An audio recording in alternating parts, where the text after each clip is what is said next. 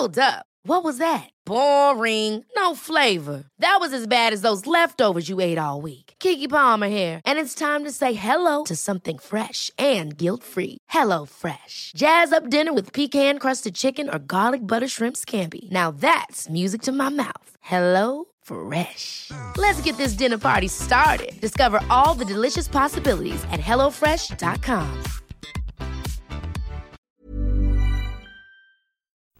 The first guest of the evening is truly a poet. He's an artist. He is a, a friend and an inspiration to anyone who I think who has ever played the guitar uh, or tried to write poetry. Would you please welcome Gordon Lightfoot?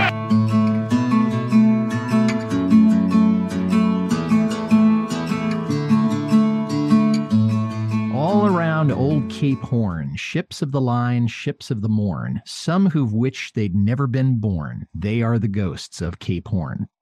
This is Carefree Highway Revisited, the show that celebrates the work of Gordon Lightfoot song by song, a proud member of the That's Not Canon podcast network.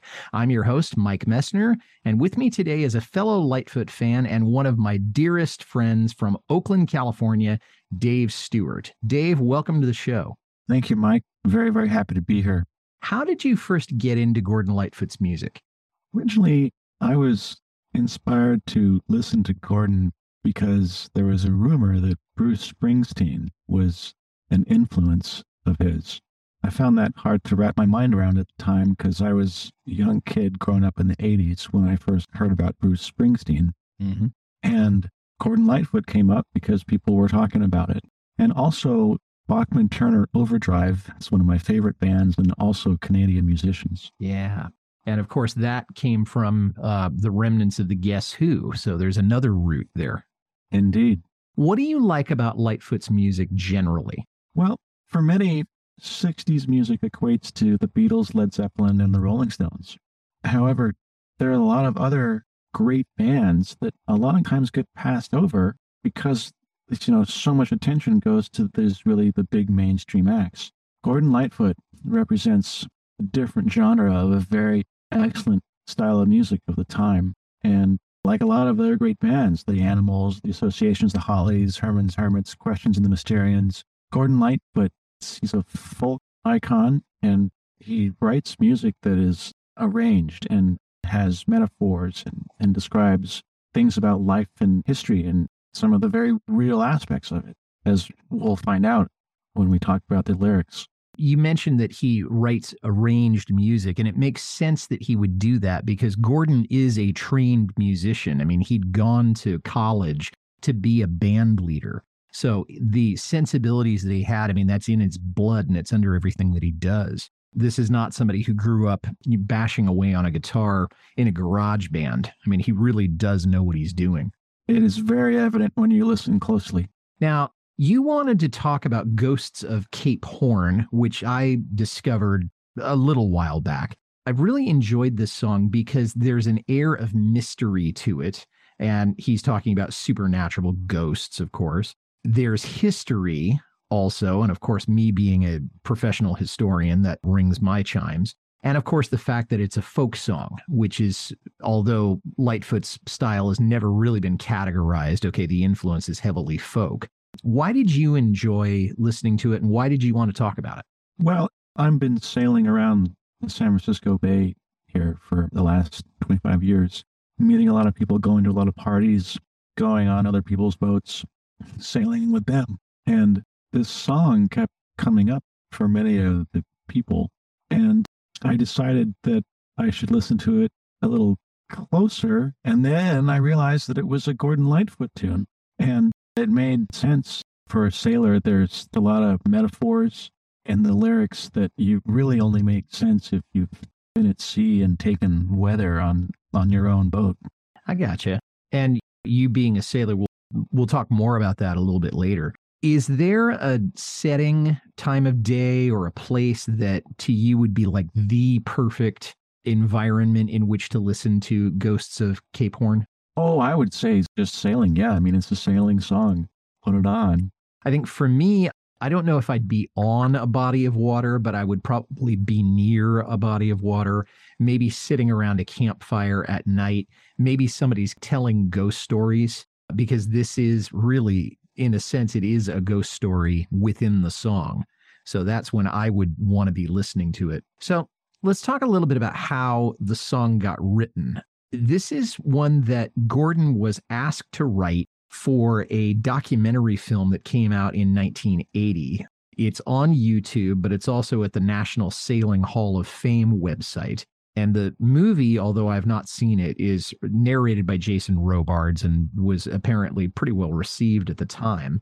And it talks about sailing vessels making the trip around Cape Horn before the Panama Canal was built, which would have been, I think, in the 1910s. Now, Dave, you being a sailor, can you kind of enlighten us a little bit about where is Cape Horn and why there's such a mystique surrounding it?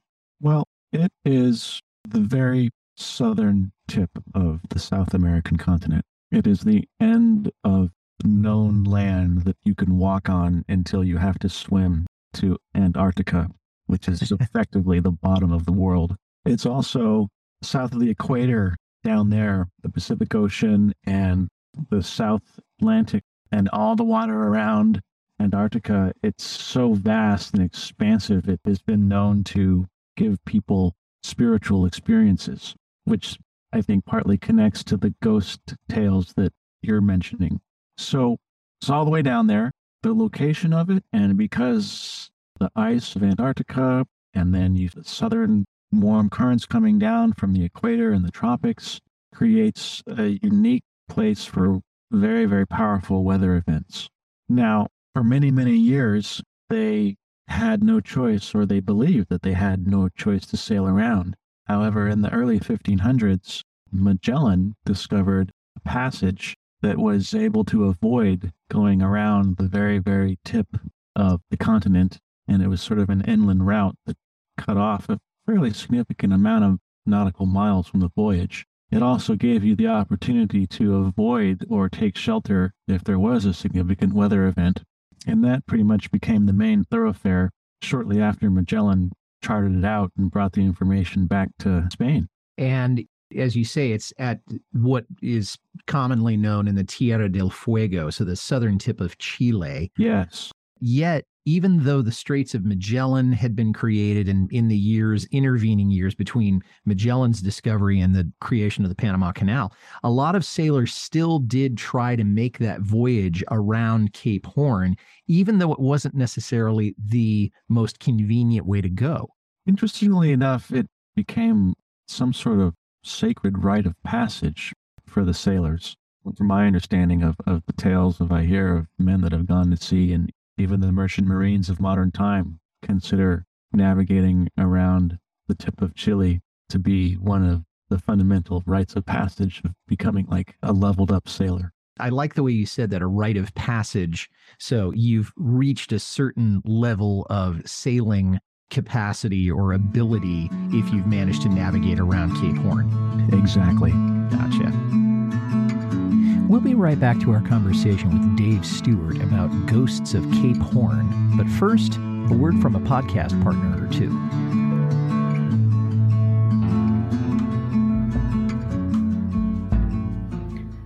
Hey, do you like classic albums? Technically, like the you know the 20th century albums, um, such as like Beatles, Led Zeppelin, Rolling Stones. I've only had Beatle episodes so far, however, I'll be doing more.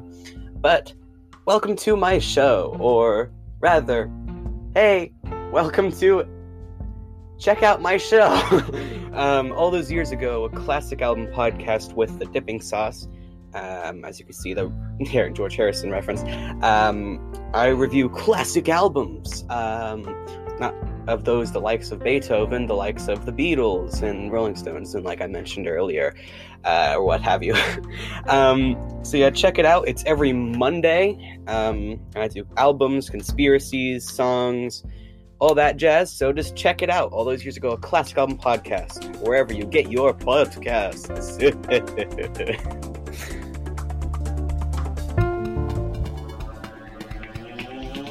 Welcome to Books Boys. Every month, the Dean and PJ tell you all about the books they've been reading and make some recommendations from our old favorites plus surprise call-ins from authors to talk about the works that they're writing, original music, prize giveaways, and more. That's Books Boys on booksboys.com and all good podcatchers. Books Boys, get it, buy it, books.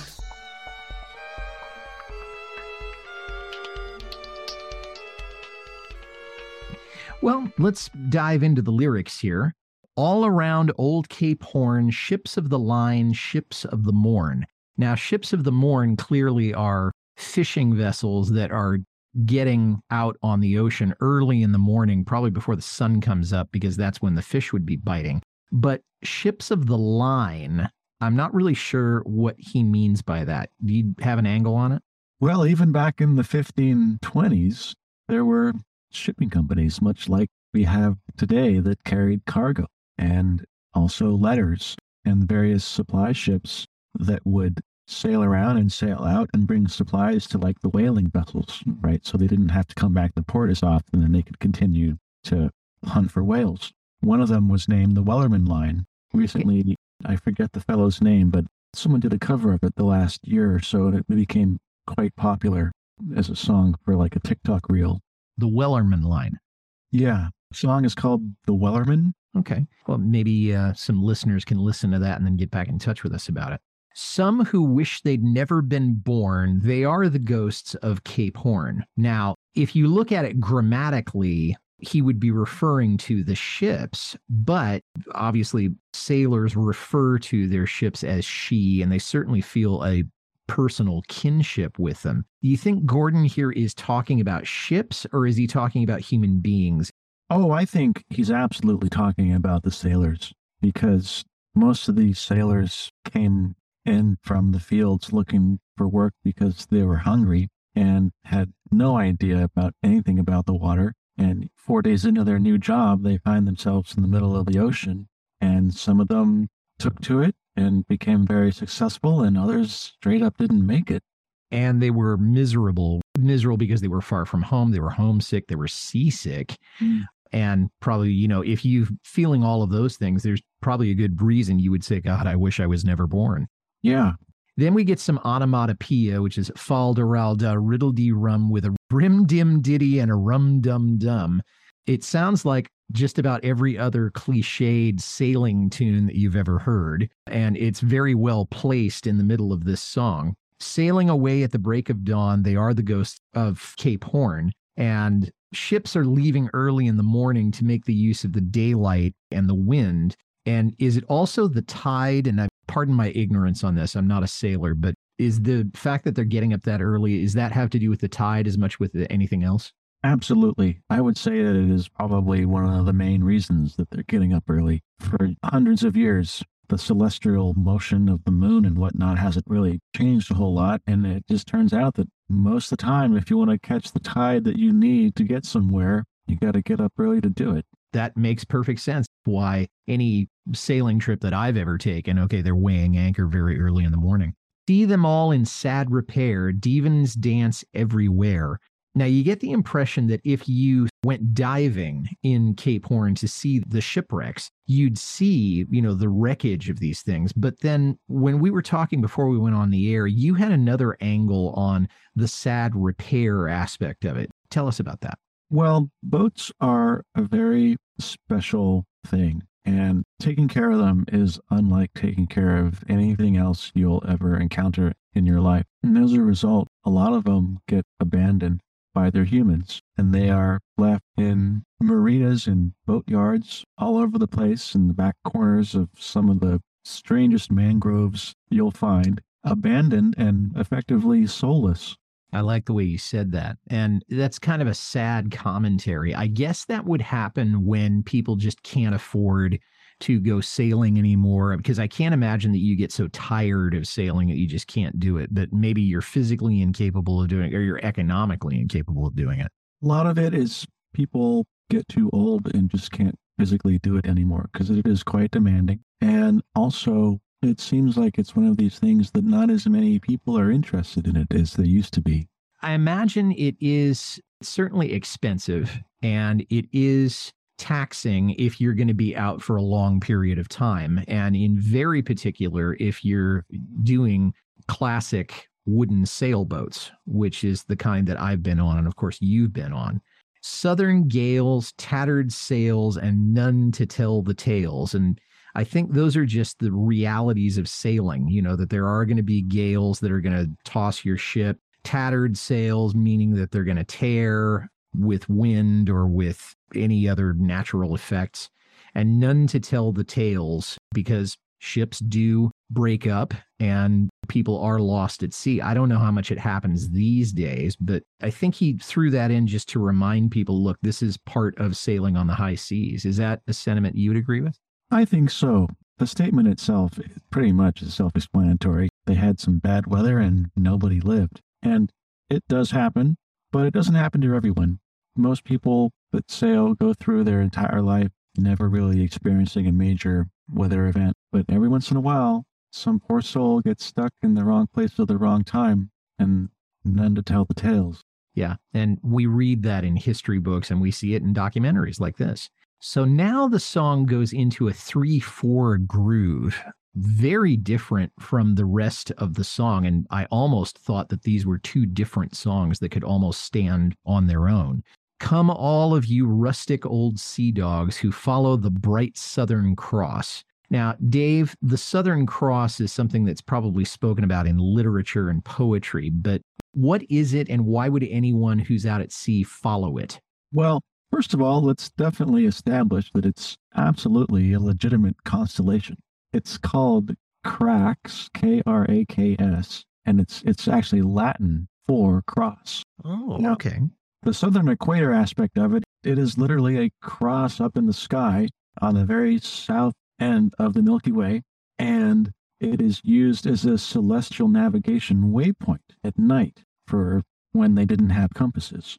So this was a way that they got around knowing that they were more or less on course by following this array of stars that it's up there. And you said it was called the Cracks constellation? Yeah, and it, it looks like a cross. It's sort of unique in that all the stars that form the constellation are all about equally bright and brighter than a majority of the stars around them.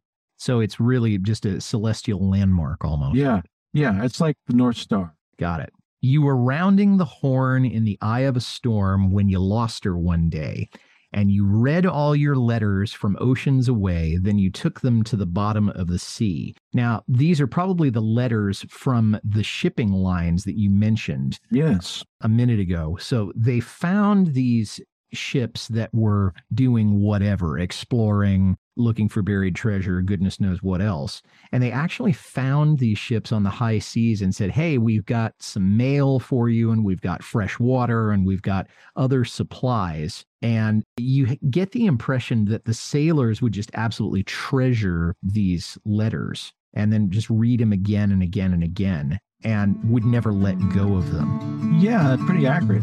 That was their main source of entertainment.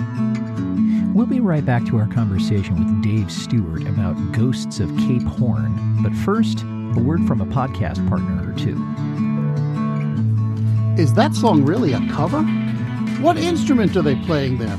What do those crazy lyrics mean? If you're the kind of person who thinks about stuff like that, you're in luck because I've got just the podcast for you. How Good It Is chooses a single song each episode and takes a dive into the story behind the song and the artist who made it famous. I'm Claude Call. You can find me in your favorite podcast software or just point your browser to howgooditis.com. How good it is. Hello, I'm JT, a lifelong student of the paranormal and the unexplained.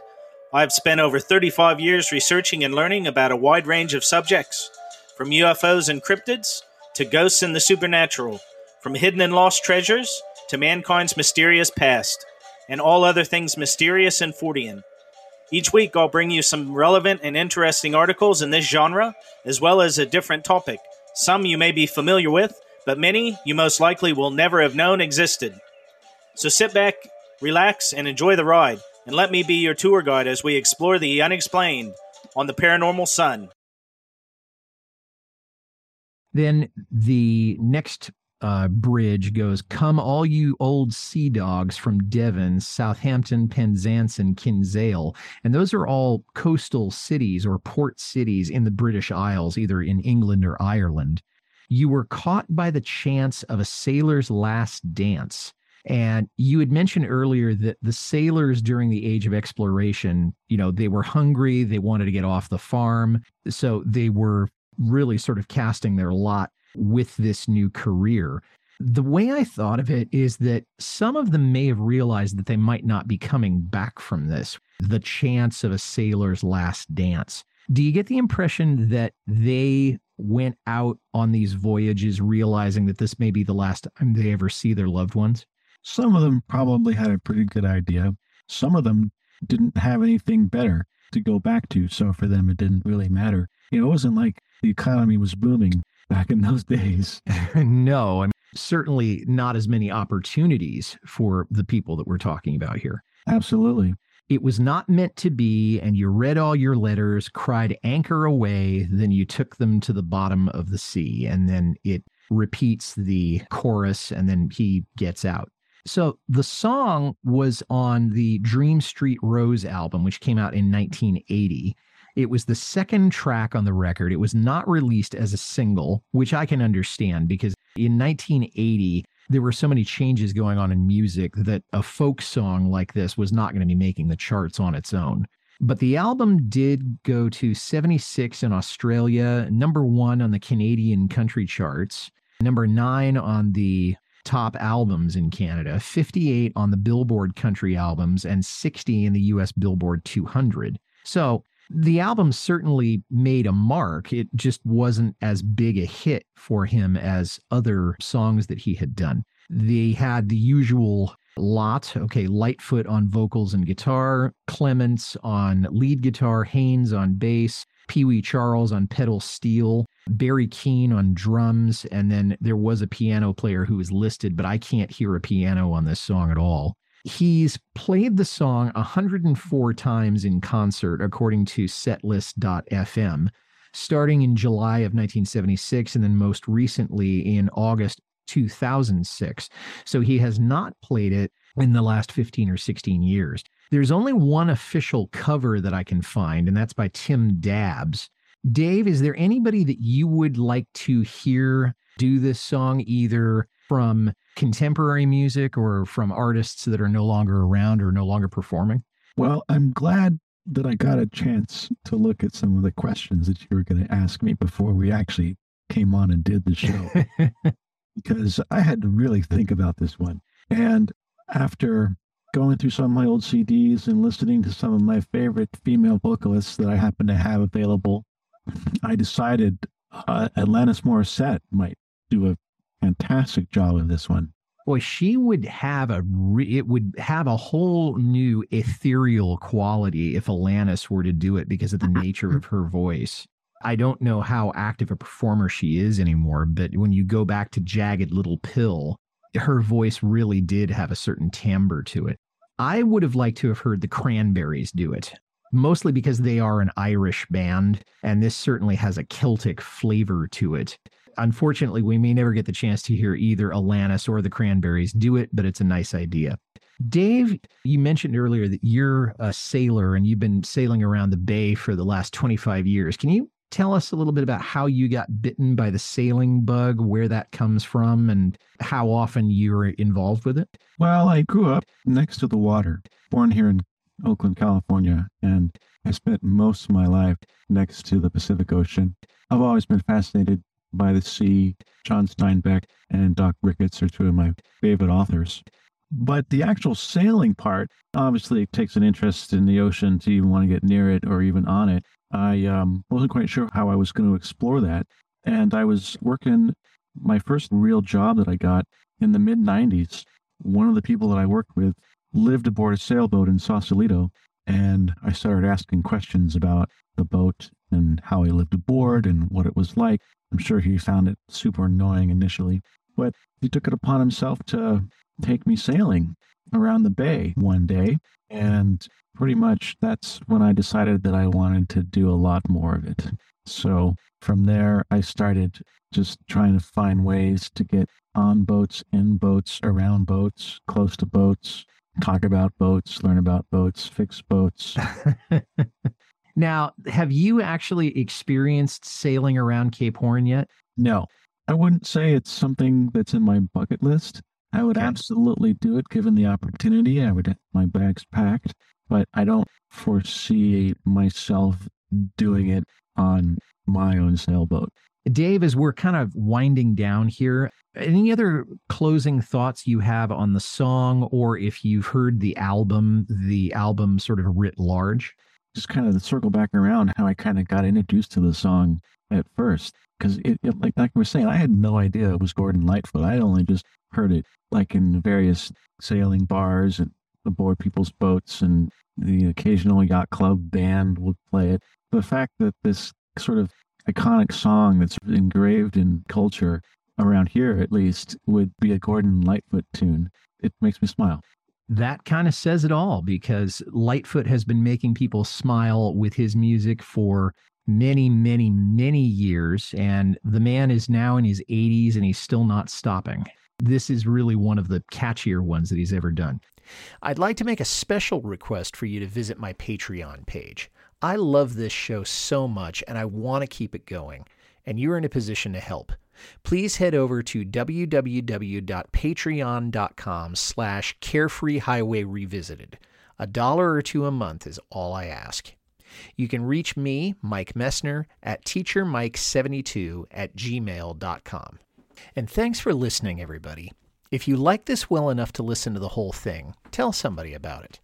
Carefree Highway Revisited is on Apple, Spotify, Acast, or wherever you get your listening matter. Our website is www.lightfootpodcast.com. Dave Stewart, it's been a pleasure to talk to you tonight. As I alluded to, you're one of my oldest and dearest friends. You and I were roommates in college, and it's always great to talk about anything musical or sailing related with you. So thank you for taking the time tonight. Well, Mike, you're very welcome. I very much appreciate the opportunity to be on your show and very grateful that you had me tonight. And good luck on your next event. Well, that next event will feature my guest, John McLaughlin, making his second appearance on the podcast, and he will be talking about Looking at the Rain from the Don Quixote album in the second week of November. Until then, this is Mike Messner reminding you run for the roses, but don't forget to stop and smell them. We'll see you next time.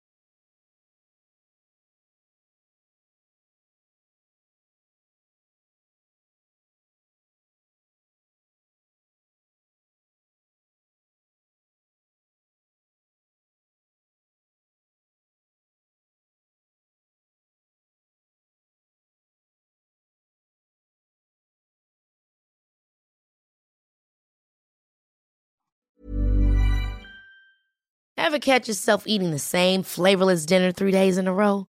Dreaming of something better? Well, HelloFresh is your guilt-free dream come true, baby. It's me, Keke Palmer. Let's wake up those taste buds with hot, juicy pecan-crusted chicken or garlic butter shrimp scampi. Mm. Hello Fresh.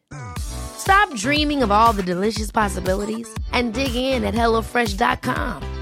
Let's get this dinner party started.